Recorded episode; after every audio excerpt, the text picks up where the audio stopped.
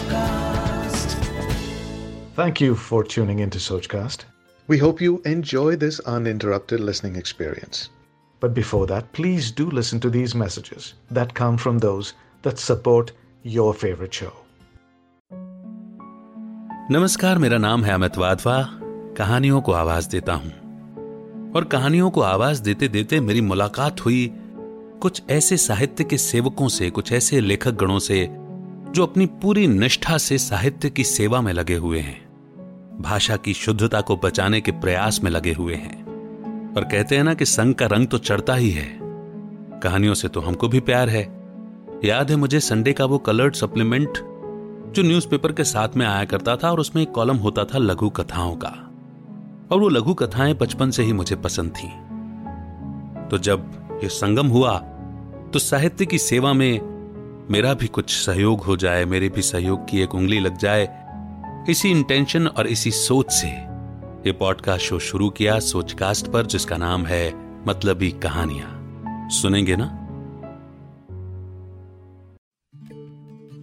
नमस्कार and welcome back to the show. मेरा नाम है अमित वाधवा, कहानियों को आवाज देता हूं। कहानियों का सफर, मतलबी कहानियां, छोटी कहानी बड़ी सीख, इस तरह के कुछ अलग अलग शोज हैं मेरे कहानियों को लेकर के, जिनमें कभी आप बड़ी कहानी सुनते हैं, कभी लघु कथाएं सुनते हैं। हर कहानी का, हर लघु कथा का अपना एक महत्व होता है, हर विधा का अपना एक महत्व होता है।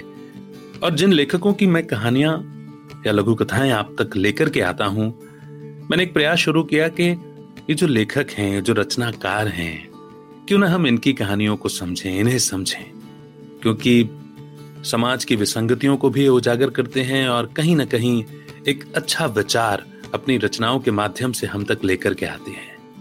कई बार एक छोटी सी लघु कथा ही पर्याप्त होती है जीवन में एक बहुत पुराने बड़े संस्कार को बदलने के लिए। तो इसी सिलसिले में आज हमारे साथ जो लेखिका जुड़ रही हैं वो इंदौर से हैं। उनकी 5 पुस्तकें प्रकाशित हो चुकी हैं और कहती हैं कि मेरे रक्त में ही लेखन है, क्योंकि उनके पिताजी वरिष्ठ साहित्यकार हैं और उनकी लगभग 40 पुस्तकें प्रकाशित हो चुकी हैं। सिंधी समाज से हैं, लेखन में तो रुचि रखती ही हैं, घर परिवार को समर्पित हैं और अपने रीति रिवाजों में, अपने कल्चर में भी उन्हें बहुत इंटरेस्ट है। विनीता मोटलानी जी का स्वागत करते हैं और उनसे जानते हैं उनकी कहानी, उनके बारे में। बहुत बहुत स्वागत है विनीता जी। नमस्कार अमित जी, आपकी आवाज की तो मैं बहुत कायल हूँ। मैं शुक्रगुजार हूँ आपका, ये मेरे लिए दुआओं से, आशीर्वचन से कम नहीं है आपका ऐसा कहना जी। और मुझे याद आता है कि एक बार बड़ा छोटा सा लिखा हुआ एक ईमेल, एक लाइन का आपने लिखा था कि आप मेरी लघु कथाओं को आवाज देंगे, और मुझे बड़ी खुशी हुई थी क्योंकि शायद उस छोटी सी लाइन के पीछे बहुत बड़ा भाव था। और वो बस मुझे वो भाव समझ में आया और मैंने तुरंत आपसे कहा कि हाँ जरूर भेजिए, और आपने नास्तिक करके मुझे एक लघु कथा भेजी थी, जिसको इत्तेफाकन कुछ दिनों बाद ही गणेशोत्सव भी प्रारंभ होने वाला था, तो हमने उसे मौके से उसको पब्लिश भी किया था। बहुत सुंदर लघु कथा है और वास्तव में आपने जो उस छोटी सी लघु कथा के माध्यम से जो चित्रण किया था, वाकई में यही होता है कि जुबान से तो श्लोक मंत्र वगैरह निकल रहे हैं, भगवान का नाम निकल रहा है, लेकिन मन और बुद्धि जो है वो कहीं और भटकी हुई है। तो कौन नास्तिक है कौन नहीं, इसका एक सटीक उदाहरण आपने रख दिया था। मैं बहुत बहुत शुक्रगुजार हूँ आपका सच में, और आज के लिए भी मैं आपका शुक्रिया अदा करता हूँ कि आपने इस बातचीत के लिए समय निकाला और इस बहाने हम आपको जान पाएंगे अच्छे से। शुक्रिया अमित, आभार। तो जैसा कि आपने अपने बारे में थोड़ा बहुत परिचय मुझे बताया कि पिताजी आपके वरिष्ठ साहित्यकार रहे हैं और 40 पुस्तकें उनकी प्रकाशित हो चुकी हैं हिंदी और सिंधी भाषाओं में। तो मैं आपसे पहले तो आपके पिताजी की कहानी जानना चाहूंगा कि उनका लेखन में इतना इंटरेस्ट, 40 पुस्तकें प्रकाशित होना, और जिस दौर से वो गुजरे होंगे वो दौर तो बड़ा अस्थिरता का दौर था, तो वो सब कैसे संभव हुआ? तो सबसे पहले तो आभारी हूँ मुझे इस शो के लिए आपने चुना, और पिताजी के लिए इतना ही कहूँगी कि इतनी अव्यवस्थाएं, इतनी उथल पुथल और एक बिल्कुल जड़ों से जुदा होने का दर्द, वो विस्थापन की पीड़ा जो उन्होंने भोगी, तो उस दौरान वो सिंध में ही अपने मतलब शहर से ही वो लेखन से जुड़े हुए थे। उसके बाद करीब अपने नए एक देश में जैसे भारत आए ये लोग, उसके बाद यहाँ पे खुद को नए सिरे से स्थापित किया, तो काफी सालों तक लेखन से वो जुदा रहे। जी जी। तो मेरे 3 भाई हैं, जब वो एक मुकाम पर पहुंच गए तो माताजी नहीं रही, इस दौरान वो अकेले पड़ गए, और क्योंकि लेखन उनके भी रक्त में था और कलम की ताकत बखूबी जानते हैं वो, तो उस अकेलेपन को उन्होंने दर्द तक सीमित नहीं रखा, उस अकेलेपन को उन्होंने अपनी कलम के जरिए ताकत बनाकर अपना साथी बना लिया। वाह। और माता जी के जाने के बाद ही 30 करीब पुस्तकें उनकी आई। अरे वाह जी, वाह। मतलब आपने जो बहुत ही संक्षिप्त में बताया है, उसमें मैं जानता हूं कि कितने उतार चढ़ाव, कितनी पीड़ाएं हैं, क्योंकि अपनी जड़ों से, अपने मूल स्थान से अलग होना, सबसे बड़ी बात तो वही हो जाती है। फिर एक अलग जगह पर आकर के, ठीक है, हम ये नहीं कहते कि हम किसी पराये देश से आए थे, हम तो अपने ही देश से अपने ही देश में आए थे, क्योंकि हमारे भी परिवार की कुछ इसी तरह की कहानी है। लेकिन फिर भी एक शून्य से शुरू करना, और मैं जानता हूं कि चाहे वो सिंधी समाज हो या पंजाबी समाज हो, इन्होंने अपनी मेहनत के बलबूते पर ही शून्य से सब कुछ शुरू किया है, और अपने मेहनत के प्रबल संस्कारों से ही वे फिर से स्थापित हुए हैं, पुनर्स्थापित। जी बिल्कुल। तो वो जो आपने संक्षिप्त में कहा, उसमें कितना उतार चढ़ाव और कितनी पीड़ाएं हैं, और जैसा कि आपने कहा कि जब तक स्थिरता का समय आया, आपकी माताजी का जाना हो गया, और ये वाकई में जिसे कहा जाता है कि सृजन को अपना साथी बना लेना, यह आपके पिताजी ने वाकई में एक बहुत श्रेष्ठ उदाहरण प्रस्तुत किया है। मैं कहता हूँ कि वे दर्द को साथ लेकर नहीं चले, उन्होंने सृजन को साथी बनाया। और मैं माफी चाहती हूँ आपकी बात का, उन्होंने कभी भी किसी मतलब भोपाल सिंधी साहित्य अकादमी में जब निदेशक की पोस्ट पर अशोक गुलानी साहब थे, उन्होंने उन्हें फॉर्म भेजा कि हम साहित्य अकादमी का अवार्ड आपके नाम करना चाहते हैं, तो उन्होंने बोला नहीं, मैं अब इन सब चीज़ों से ऊपर उठ गया हूँ, आप कोई और नाम उस जगह पर दे सकते हैं। फिर जो दिल्ली में है साहित्य अकादमी, वहाँ पर पापा की पुस्तकें मतलब जाती रही, काफ़ी वक्त तक सब लोग नोटिस कर रहे थे कि कोई है जो 70 पार होने के बाद लगातार लेखन से जुड़ा हुआ है। फिर जो हमारे समाज के वरिष्ठ लोग हैं और मतलब एक साहित्य से जुड़ा हुआ वर्ग है, उन लोगों ने वहाँ पे जाके मतलब एक वो कहने चाहिए कि पुरजोर कोशिश की कि साहित्य अकादमी साल 2019 का जो अवार्ड है 1 लाख का, वो मेरे पिताजी के खाते में आया, और वो भी उनकी सहमति लिए बगैर उन्हें दिया गया। जी जी जी, ये बहुत अच्छी बात है कि पिताजी ने नाम मान शान से परे ही सृजन किया, और कम से कम ठीक है साथी लोगों ने, समाज के लोगों ने उस प्रयास को रिकॉग्नाइज किया, और उनके प्रयासों से ही सही, लेकिन उनके पुरुषार्थ और उनके प्रयासों का एक परिणाम स्वरूप हम सम्मान ही कहेंगे, वो छोटा सा एक उनके पास तो है। चलिए, बहुत अच्छी बात। मैं उन्हें मजाक में बोलती हूँ कि हमारी तो एक पुस्तक आ जाती है तो विमोचन सहित सब हम फेसबुक पे डाल देते हैं, इतना भुनाते हैं अपनी शोहरत को। बाबा आप तो कैसे खामोशी से एक सितारे की तरफ बैठे हुए हैं। वाह वाह वाह, यही है जी बड़ों के संस्कार, और उनसे सीखने के लिए बहुत कुछ है हमारे पास। तो विनीता जी देखिए, बात तो मुझे आपकी करनी है, लेकिन अभी आपके पिताजी की बात हो रही है, तो मैं उस चर्चा को बीच में नहीं छोड़ूंगा जी। वो जैसे 40 पुस्तकें उन्होंने लिखी हैं, हिंदी और सिंधी शायद दोनों ही भाषाओं में लिखी हैं, वो किस प्रकार का साहित्य रचते हैं, वो किस प्रकार की विधा या लेखन शैली उनकी है? आपको बहुत आश्चर्य होगा अमित जी, रोमांटिक है उनकी बहुत सारी किताबें। अच्छा जी। कुदरत से इतना प्यार है उन्हें, फिल्मों से, संगीत से, और मेरे भाई भी मतलब पूरी कोशिश करते हैं कि उनको जिस चीज में रुचि है, मेल नहीं कर पाते हैं, व्हाट्सएप सिखाया उन्हें, सब पूरा एंड्रॉयड मोबाइल ला कर दिया कि किस तरह आप यूट्यूब से जुड़िए, दूसरी चीजों से जोड़ें, मतलब हर यथासंभव कोशिश उन्होंने की कि उनके जो खूबियां हैं, जो शौक हैं वो अधूरे न रहें। तो बस वो रोमांटिक तो हैं ही, 9 नावल लिखे हैं और एक 5 ड्रामा की उनकी पुस्तक हैं और अहमदाबाद से GTPL चैनल पर उनके ड्रामा जो स्क्रिप्ट लिखी हुई है उन पे शोज हो रहे, एपिसोड चल रहे। वाह जी ये तो बहुत अच्छी बात है, बहुत सुंदर। मैं आपसे कुछ डिटेल्स लूंगा और जब भी हम इसे इंटरव्यू को हम पब्लिश करेंगे उनकी कुछ डिटेल्स, उनकी कुछ पुस्तकों का नाम भी हम डिस्क्रिप्शन में जरूर यहाँ पर लिखते हैं जी। और अब मैं आप पर आता हूँ विनीता जी। इतना सुंदर परिचय आपके पिताजी का हो गया, समझ में आता है कि वाकई में रक्त, आपके रक्त में सृजनात्मकता, लेखन, ये सब तो होना ही है, होना ही है। तो ये पूछना तो फिर भी बेकार है कि कहाँ से आपको शौक आया, लेकिन फिर भी ये जरूर पूछना चाहूंगा कि वो उम्र क्या थी आपकी जब आपको ये महसूस हुआ कि आप भी लिख रहे हैं और अच्छा लिख रहे हैं। कॉलेज में जो मेरे साथी दोस्तों में उन्हें 4-4 पंक्तियां लिख के देती थी नाम से, जैसे प्रकाश है तो उसके अनुरूप, या कोई कमला है तो उसके अनुरूप। तो ऐसे वो बोलते थे कि यार तुम तो बड़ा गजब लिख के दे रहे हो। उसके बाद बहुत कम उम्र में शादी हो गई थी मेरी जी। फिर शादी के बाद जिम्मेदारियों में थोड़ा व्यस्त रही, पर जैसे ही बच्चे समझदार हुए, लिखने पढ़ने की तो शौकीन में बचपन से ही रही हुई हूँ। कहीं से कुछ आता था ना, फटाफट पेपर सब हटा के मैं उसमें जो साहित्यिक होता था लिखा हुआ पढ़ने बैठ जाती थी, मुझे इतनी रुचि थी। फिर बच्चों से थोड़ा सा फारिग होते ही जिम्मेदारी से, साल 2000 की बात है जब मेरा पहला लेख छपा था दैनिक भास्कर में। वाह। मैंने माँ पर कविता लिखी थी और वो दैनिक भास्कर में प्रकाशित हुई थी।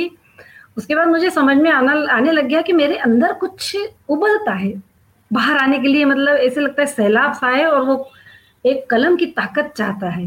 फिर मैंने एक आर्टिकल लिखा था, वो आर्टिकल मतलब उस पर था कि क्या फर्स्ट आएंगे तो ही कंप्यूटर मिलेगा, एक आर्टिकल था और वो भी नई दुनिया के उसमें परिशिष्ट में प्रकाशित हुआ जी।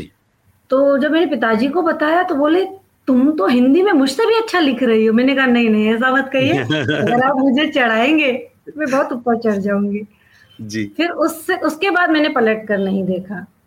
फिर जो मेरी रचनाएं मतलब इंदौर से बाहर आहा जिंदगी में भी मेरा छप चुका है एक कॉलम जी। वो मैंने उस पर लिखा था कि माँ कल नहीं दोहराऊंगी कि तुमने उस दौर में पता नहीं जो भी विडंबनाएं रही हों, तुमने मुझे एक को एजुकेशन के लायक नहीं समझा, बहुत सारी चीजें थी। वो मैंने एक पत्र आता था आहा जिंदगी में, वो प्रकाशित हुआ था, माँ कल नहीं दोहराऊंगी पर मैं अपनी बच्ची को इस तरह की परवरिश नहीं दूंगी। एक शिकायत भरा लहजा था, जवानी थी, यंग एज थी, तो वो शिकायती दौर आ रहा था जी। तो बाद में तो समझ में आ गई चीजें कि उस दौर में और आज के दौर में बहुत फर्क है।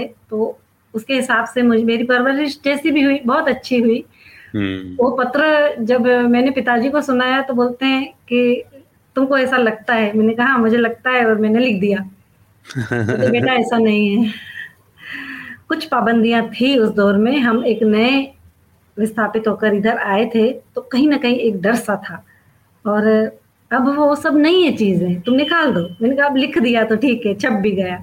फिर जैसे जैसे मेरे समाज के लोगों को पता चला कि ये एक सिंधी समाज से जुड़ी हुई लेखिका है और हिंदी में आए दिन पढ़ रहे हैं, फिर अखबार में फोन लगा के संपादक महोदय से मेरा नंबर लिया। हमारे समाज के हैं, मुखिया हैं दादा चुन्नी लाल वाधवानी जी। तो उन्होंने मुझसे संपर्क किया और इस दौरान आकाशवाणी से भी मेरा हर 3 महीने प्रसारण होने लगा था कहानियों का। हाँ, अरे वाह। तो वो मुझे बोले कि विनीता तुमसे मिलना है तो मैं आ जाऊं क्या घर। मैंने कहा आप आ सकते हैं तो ठीक है, वरना आप कहेंगे तो मैं भी आ जाऊंगी। तो बोलते मुझे बहुत खुशी हुई तुम्हारा जवाब सुन के और मैं ही आता हूँ, मुझे तुमसे मिलना है। फिर आकर वो बोले कि ठीक है, तुम हिंदी के लिए कर रही हो बहुत अच्छी बात है, पर यदि तुम हमारी संस्कृति को और हमारी भाषा को बचाने के प्रयास में साथ दोगी तो यकीनन एक पुण्य कार्य होगा। फिर पिताजी भी बोले कि हमारी भाषा मतलब माइग्रेशन में आ चुकी है और हमने इसको संविधान में जोड़ने के लिए भी बहुत जद्दोजहद की है, तो अगर तुम्हारे जैसे लोग आगे आते हैं तो यकीनन एक विरासत के रूप में हम इसे सहेज पाएंगे। मतलब आंशिक सहयोग तुम दो। मैंने बोला ठीक है, मेरा रुझान भी है, क्योंकि इतनी मतलब बृहद संस्कृति है सिंधी समाज की और जो तीज त्योहार है मुझे बहुत पसंद है। जी जी जी। तो उसके बाद मुझे सिंधी लिखना नहीं आती थी, मैं बोल लेती थी पर मुझे लिखना नहीं आती थी। मैंने इस उम्र में डिप्लोमा किया सिंधी में। वाह जी।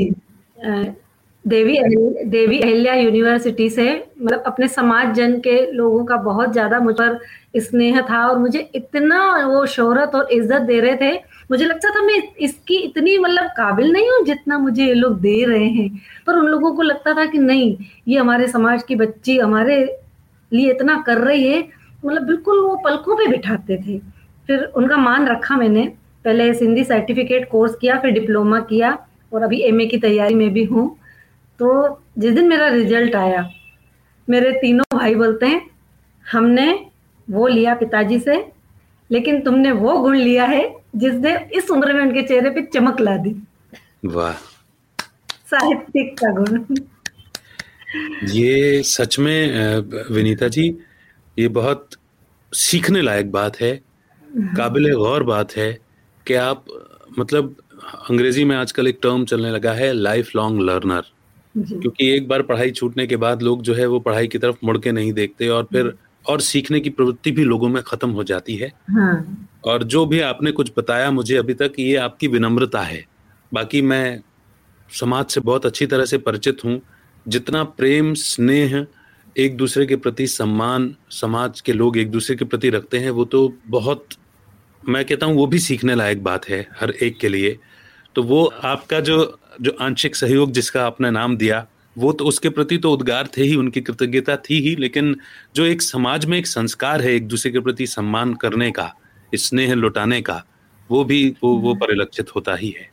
पर ये बहुत अच्छी बात है विनीता जी कि आपने सिंधी सीखने के लिए, लिखना सीखने के लिए आपने डिप्लोमा भी किए और डिग्री की भी तैयारी की, और न केवल अपने भाइयों को बल्कि अपने पिताजी को भी गौरवान्वित किया, बल्कि पूरा समाज ही आप पर आज गौरवान्वित है, मैं तो ये कहूंगा। Like this Sochcast? Tune in for more with the Sochcast app from the Google Play Store. बहुत अच्छा लग रहा है आपको सुन करके और ये सब जान करके कि जैसे ही आप थोड़ी सी जिम्मेदारियों से फारिग हुए, आपने लिखना शुरू किया, आपके लेख प्रकाशित हुए, आकाशवाणी तक में आपकी कहानियां गई हैं। तो आप आकाशवाणी में खुद कहानियां आप वाचन करते थे? हाँ, मेरी लिखी हुई कहानियां मैं खुद ही वाचन करती हूँ वहाँ पर, और वहाँ से मानदेय भी देते हैं वो लोग। जी जी। और जी। उन लोग के कुछ सीमाएं हैं, तो उसके तहत मुझे बुलाते हैं, 3 महीने का कम से कम होना चाहिए। और अभी तो लॉकडाउन की वजह से तो बहुत लंबा गैप हो गया और मैं उसे बहुत मिस कर रही हूँ। तो मैंने खुद होके कॉल किया था कि अभी ये सारे बंधनों से मुक्त हो चुके हैं, तो आप मुझे बुलाइए, मैं खुद को सुनना चाहती हूँ। अरे वाह। मैं इस मौके पर आपसे गुजारिश करूंगा, मुझे ये बात बिल्कुल नहीं मालूम थी कि आप खुद अपनी कहानियां पढ़ते रहे हैं, वो भी आकाशवाणी पर।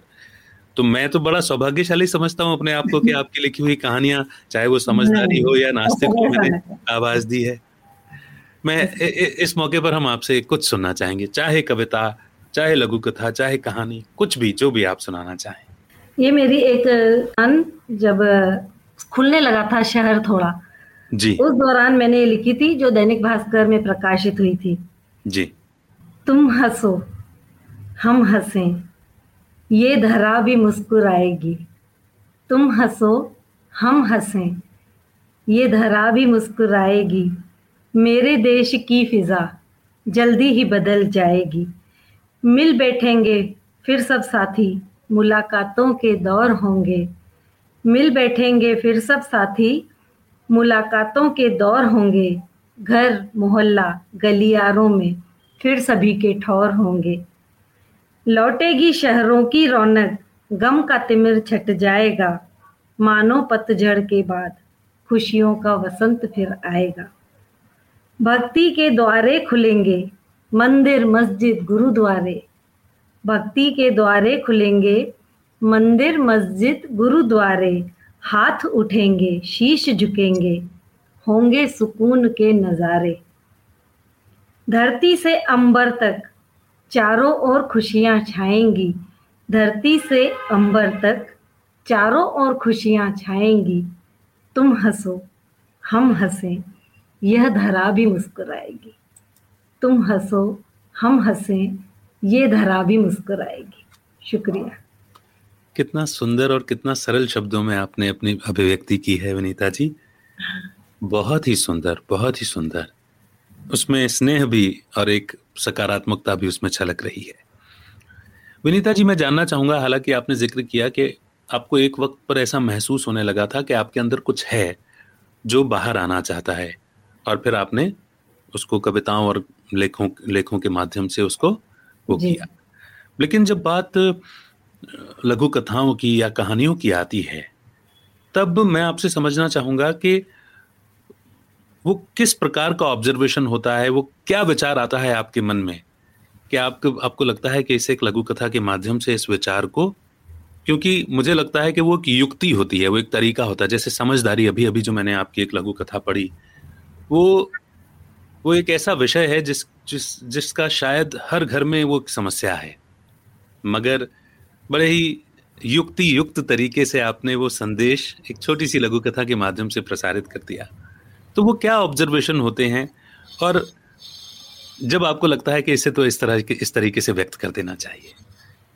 कुछ ऐसी घटनाएं आसपास घटित हो जाती हैं जो एकदम से कलम उठाने को मजबूर करती हैं कि इस पर लघु कथा हम लिख सकते हैं यकीनन। या फिर कभी आसपास कहीं निकल गए, रास्ते में कुछ ऐसा देख लिया, ऐसा कुछ चित्रण, ऐसा कुछ जो एकदम दिल पे सटीक चोट करता है, जो लघु कथा लिखने को मजबूर करता है। एक छोटा सा वाक्य बता रही हूँ मैं आपको जी। दीपावली के पहले की बात है, फुटपाथ पर मिट्टी के दिए लेकर बहुत से लोग बैठ जाते हैं। हाँ, और ये एक मैंने वाक्य देखा, जो मैंने माटी का मोल एक लघु कथा लिखी घर आके। तो वो यह था कि फुटपाथ पर मैं सवेरे जैसे सैर के लिए जाती हूँ, तो देखा मतलब सवेरे सवेरे ही बैठ गए थे सब दिए लेके, क्योंकि दिवाली का दौर था, अब उन लोगों को भी चाहिए कमाई का जरिया, तो सवेरे से आ गए थे फुटपाथ पर। ठीक। तो मैंने देखा कि एक कार्स में कोई सवार नौजवान एक फुटपाथ पर एक बुढ़िया से बात कर रहा था और मिट्टी की ऐसे मूर्ति के लिए कुछ पूछ रहा था जी।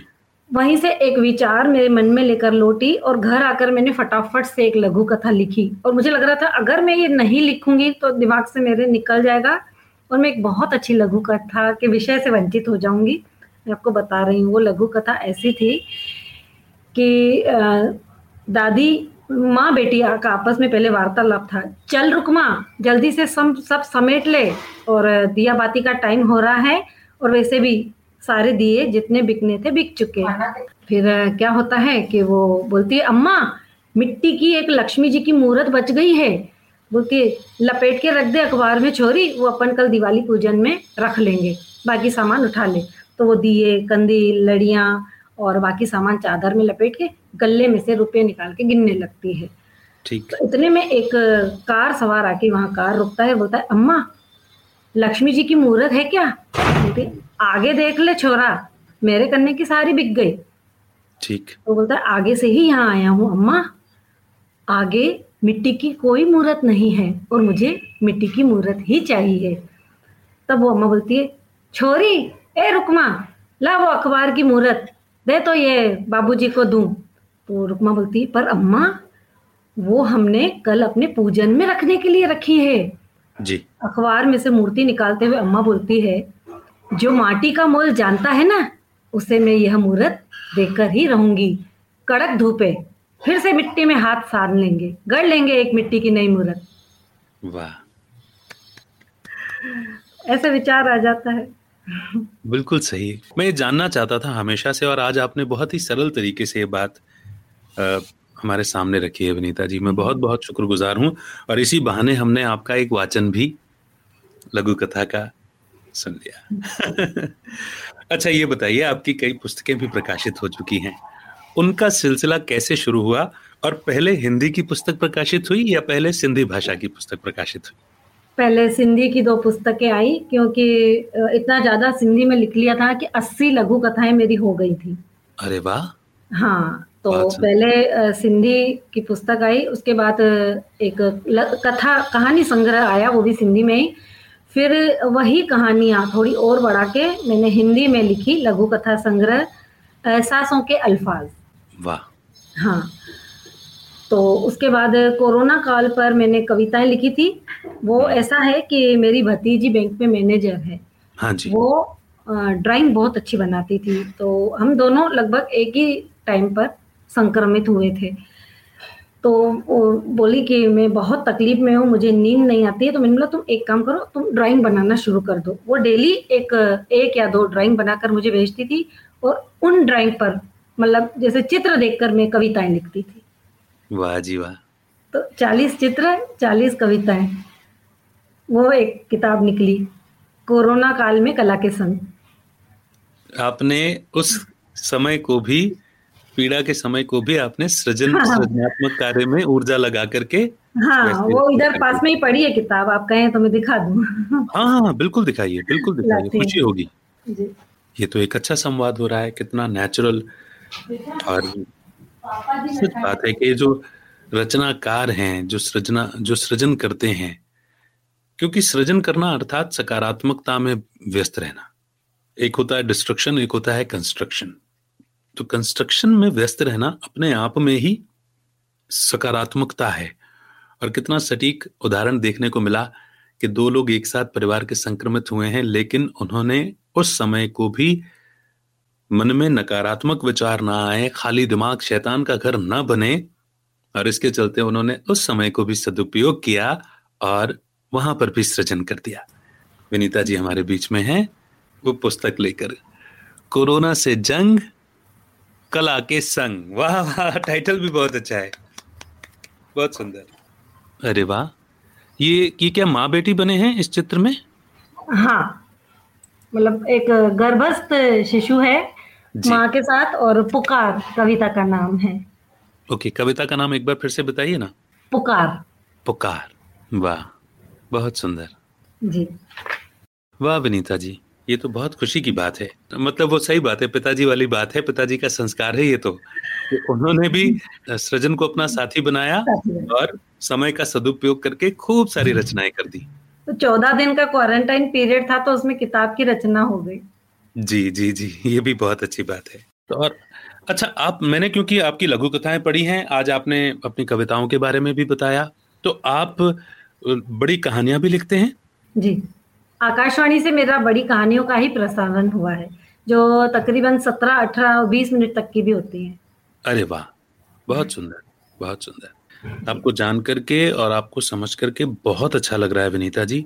और मुझे ऐसा लग रहा है कि आपसे बात करना और इस बातचीत को जो कोई भी सुनेगा, आपको समझेगा, एक बात साफ समझ में आती है कि परिस्थितियों से ज्यादा मनोबल और स्वस्थिति काम करती है। और यदि आपका फोकस ठीक है, आप किसी भी बात को लेकर के चलना चाहें, क्योंकि आपने देखिए, छोटी सी बात थी हालांकि कि आपकी भतीजी को कष्ट था, पीड़ा में थी, लेकिन आपने उन्हें सृजन में ही लगा दिया। आपने कहा कि तुम ड्राइंग बनाओ, तो आपके साथ से शायद उधर भी एक उनको भी मदद मिली। और इस संगम से, जो आप दोनों को ही एक साथ क्वारंटाइन हुए, इस संगम से ये किताब भी पढ़ने वालों को मिल गई, चित्र और चित्र पर आधारित एक कविता। मुझे अशोक चक्रधर जी की याद आ गई। आपने हालांकि बातों बातों में जिक्र भी किया कि आप अपने दोस्तों के नाम पर तुरंत कुछ पंक्तियां रच डालते थे। तो हमारे मेरे माता पिता जो दोनों हैं, वो उनके बड़े प्रशंसक रहे हैं, और वो हैं भी कमाल की शख्सियत। बिल्कुल, ऑन द स्पॉट इतनी प्रत्युत्पन्न मति के साथ में रचना कर देना, वो मैंने उधर देखा था। और आज आपसे आपको भी जानने सुनने को मिला कि चित्र को देखते ही या एक दृश्य को देखते ही वो मिट्टी से दीपक बेचने वालों से एक किसी का संवाद हुआ और आपने रचना कर दी। तो ये भी प्रत्युत्पन्न मति है। परमात्मा आप पर बहुत मेहरबान है। पिताजी से आपको अच्छे संस्कार मिले ही हुए हैं। ये सिलसिला यूं ही आगे चलता रहे, ये सृजन यूं ही होता रहे। न केवल सिंधी बल्कि हिंदी भी आपके सृजन से फायदा से उन दोनों ही भाषाओं को फायदा पहुंचता रहे, पढ़ने वालों को फायदा पहुंचता रहे, ये मेरी दुआएं हैं। Like this Sochcast? Tune in for more with the Sochcast app from the Google Play Store. कुछ एक सवाल हैं जो मैं आपसे जल्दी पूछूंगा और आप उनका जवाब दीजिएगा, ठीक है। आपका फेवरेट स्लोगन या कोट जो आप फॉलो करते हैं? कर्म में ही यकीन रखना चाहिए। कर्म में, बिल्कुल, प्रत्यक्षम किम प्रमाणम। यूं तो आपने बताया कि सूर्यकांत त्रिपाठी निराला, प्रेमचंद जी, आप इनको पढ़ना पसंद करते हैं, लेकिन अगर मैं आपसे जानना चाहूँ कोई पुस्तकें जो आप सजेस्ट करें पढ़ने के लिए, वो कौन सी होंगी? पिताजी की पुस्तकें मैंने पढ़ी हैं उनकी, जो पार्टीशन पर भी हैं और रोमांटिक पर भी हैं, वो मैंने बहुत अच्छे से पढ़ी हैं। ज्योति जैन जो कि मेरी फ्रेंड भी हैं, वरिष्ठ लेखिका भी हैं, उनका लिखा हुआ साहित्य भी बहुत अच्छा है। मालती जोशी की कहानियाँ भी मुझे बहुत पसंद आती हैं जी। ये कुछ नाम हैं। शिवखेड़ा की मैंने पढ़ी थी जी जी, जी। जीवन को जीने के उद्देश्य देती पुस्तक थी और वो भी बहुत सकारात्मक थी।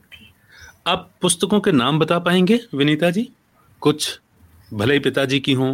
पिताजी की तो काजल एक बहुत ही प्रसिद्ध रही, कल्लूमल बल्लूमल ड्रामा पर उनकी एक पुस्तक थी, और एक मृणालिनी थी, और आम के पत्ते, काफी सारी हैं जी।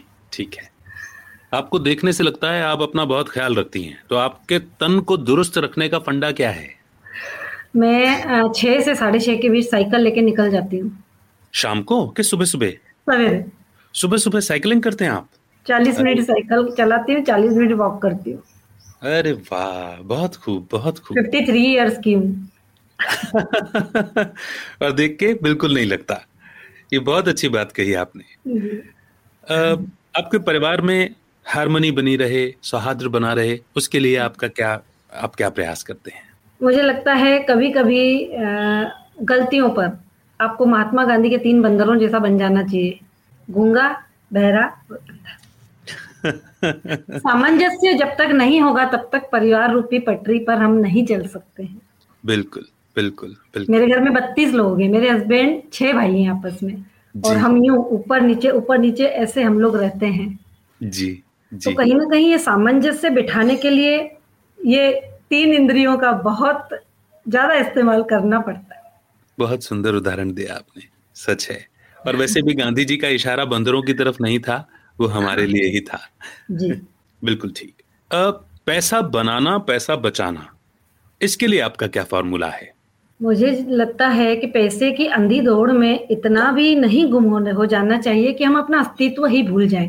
पैसा आज की तारीख में जरूरी है, जरूरत तक, अति तक नहीं। बिल्कुल ठीक। अपनी आध्यात्मिक उन्नति का ख्याल रखने के लिए आप क्या प्रयास करते हैं? उसके लिए मुझे लगता है कि रोज घंटों बैठकर आंख मूंद कर गुरु जी की तस्वीर के आगे अगरबत्ती लगाने से कोई मतलब नहीं होता है। आप अगर दिल से शुद्ध हैं, आपका आचार व्यवहार और बोल चाल आपका सात्विक है, शुद्ध है, किसी को दुख पहुंचाने वाला नहीं है, तो इस आध्यात्म का सबसे बड़ा ये सिद्धांत है। बिल्कुल सही। अंदरूनी धारणाएं ज्यादा वैल्यू करती हैं, ज्यादा मैटर करती हैं। सामाजिक मेलजोल या सामाजिक समरसता के लिए उसमें बैलेंस बना रहे, उसके लिए आप क्या प्रयास करते हैं, क्या फॉर्मूला है आपका? उसके लिए मुझे लगता है कि सामाजिक होना गलत नहीं है। सामाजिक प्राणी अच्छी बात है, समाज से जुड़े रहना, लेकिन घर परिवार की प्राथमिकता के बाद। बिल्कुल ठीक, वाह, बिल्कुल ठीक।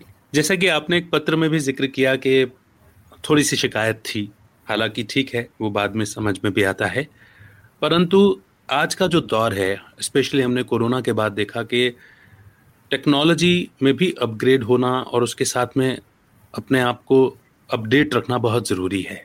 हाँ। इसके लिए आप क्या प्रयास करते हैं, क्योंकि आप लाइफ लॉन्ग लर्नर तो हैं ही, आप भाषा में तो डिप्लोमा और डिग्री कर ही रहे हैं, परंतु तकनीक में भी आप अपडेटेड रहें, इसके लिए क्या करते हैं? मैंने 49 इयर्स की एज में मैंने ये कंप्यूटर कोर्स किया, और मुझे मेल वगैरह नहीं आता था तो बच्चों की सहायता लेनी होती थी। मुझे लगता था कि बच्चों के ऊपर मुझे निर्भर नहीं रहना है, तो इसके लिए मैं बाकायदा कंप्यूटर क्लास गई। 1 महीने का कोर्स था, मेल करना, डॉक्यूमेंट बनाना, फाइल बनाना, और सारा A to Z मैंने वहाँ से सीखा, और अब मैं ये सारे काम खुद कर लेती हूँ। बहुत सुंदर, बहुत सुंदर। यदि आपको पूरी स्वतंत्रता दी जाए तो कौन सा एक सामाजिक विषय होगा जिस पर आप पूर्ण रूपेण कार्य करना चाहेंगे, पूर्ण रूपेण समर्पित होना चाहेंगे, एक मिशन की तरह उसे लेकर चलना चाहेंगे? मुझे लगता है समानता का जो अधिकार है वो हर प्राणी को मिलना चाहिए। और इसी को फोकस, हो सकता है मेरा कुछ बचपन ऐसा रहा हो, तो ये मेरे दिमाग में बहुत ज़्यादा है कि समानता का भाव होना चाहिए जी। समानता एक जेंडर को लेकर नहीं, जाति पाति को लेकर भी मुझे लगता है समानता होनी चाहिए कि ये वो है, ये वो है, ये हिंदू है, ये मुस्लिम है, ये चीज़ें मुझे नहीं समझ में आती। तो मैं, अगर मुझे मौका मिला तो मैं इस मिशन को लेकर आगे बढ़ूंगी कि देश में समानता की जो भावना है वो प्रबल हो। बहुत सुंदर, और मुझे लगता है कि आपकी कलम जो है वो इसे क्रांति का रूप दे सकती है, और ऐसी क्रांति जिसमें हर एक के हृदय में शांति हो, ऐसा ही होगा। आपकी 5 पुस्तकें प्रकाशित हो चुकी हैं विनीता जी, आगे भी ये सिलसिला अनवरत जारी रहे और हम सब आपकी रचनाओं से लाभान्वित होते रहें, चाहे वो आकाशवाणी में जाकर के आपका वाचन हो, या फिर सिंधी भाषा में आपका सृजन हो, या हिंदी में उनका रूपांतरण हो, या हिंदी में आपके मौलिक सृजन हो, अथवा जिस मिशन की आपने बात कही कि समानता को लेकर के आप कार्य करना चाहते हैं, इस पर आपके लेख, आलेख, कविताएं प्रकाशित हों। मैं दिल से शुभकामनाएं और दुआ करता हूं कि ये सिलसिला अनवरत जारी रहे। और आज आपने इस बातचीत के दौरान हमको जो बहुत बारीक बारीक चीज़ें सिखाई हैं, समझाई हैं कि सृजन रुकता नहीं, ये सब आपके मनोबल की बात है। सकारात्मकता हृदय में होनी चाहिए, करने की चाह होनी चाहिए, चाहे आपका खुद को तंदुरुस्त रखने के वो प्रयास हों, चाहे परिवार में हार्मनी बनाए रखने के लिए आपने जो फंडा बताया, ये सब बहुत अच्छी बातें हैं जिन्हें यदि इनमें से कोई एक बात भी हम सीखते हैं, उसे धारण करते हैं, तो बहुत कुछ सीख पाएंगे, बहुत कुछ पा जाएंगे, जीवन को सरल बना पाएंगे। मैं हृदय से धन्यवाद करता हूँ आपका, बहुत बहुत शुक्रिया। आभार। आशा करते हैं कि आपको ये सोचकास्ट बहुत पसंद आया। अगर कुछ कहना है इसके बारे में तो लिखकर बताइए हमें। अपने फेसबुक और इंस्टाग्राम पेज पर सोचकास्ट ढूंढिए। अगर आपको अपनी सोच दुनिया को सुनानी हो तो सोचकास्ट करो। सोचकास्ट।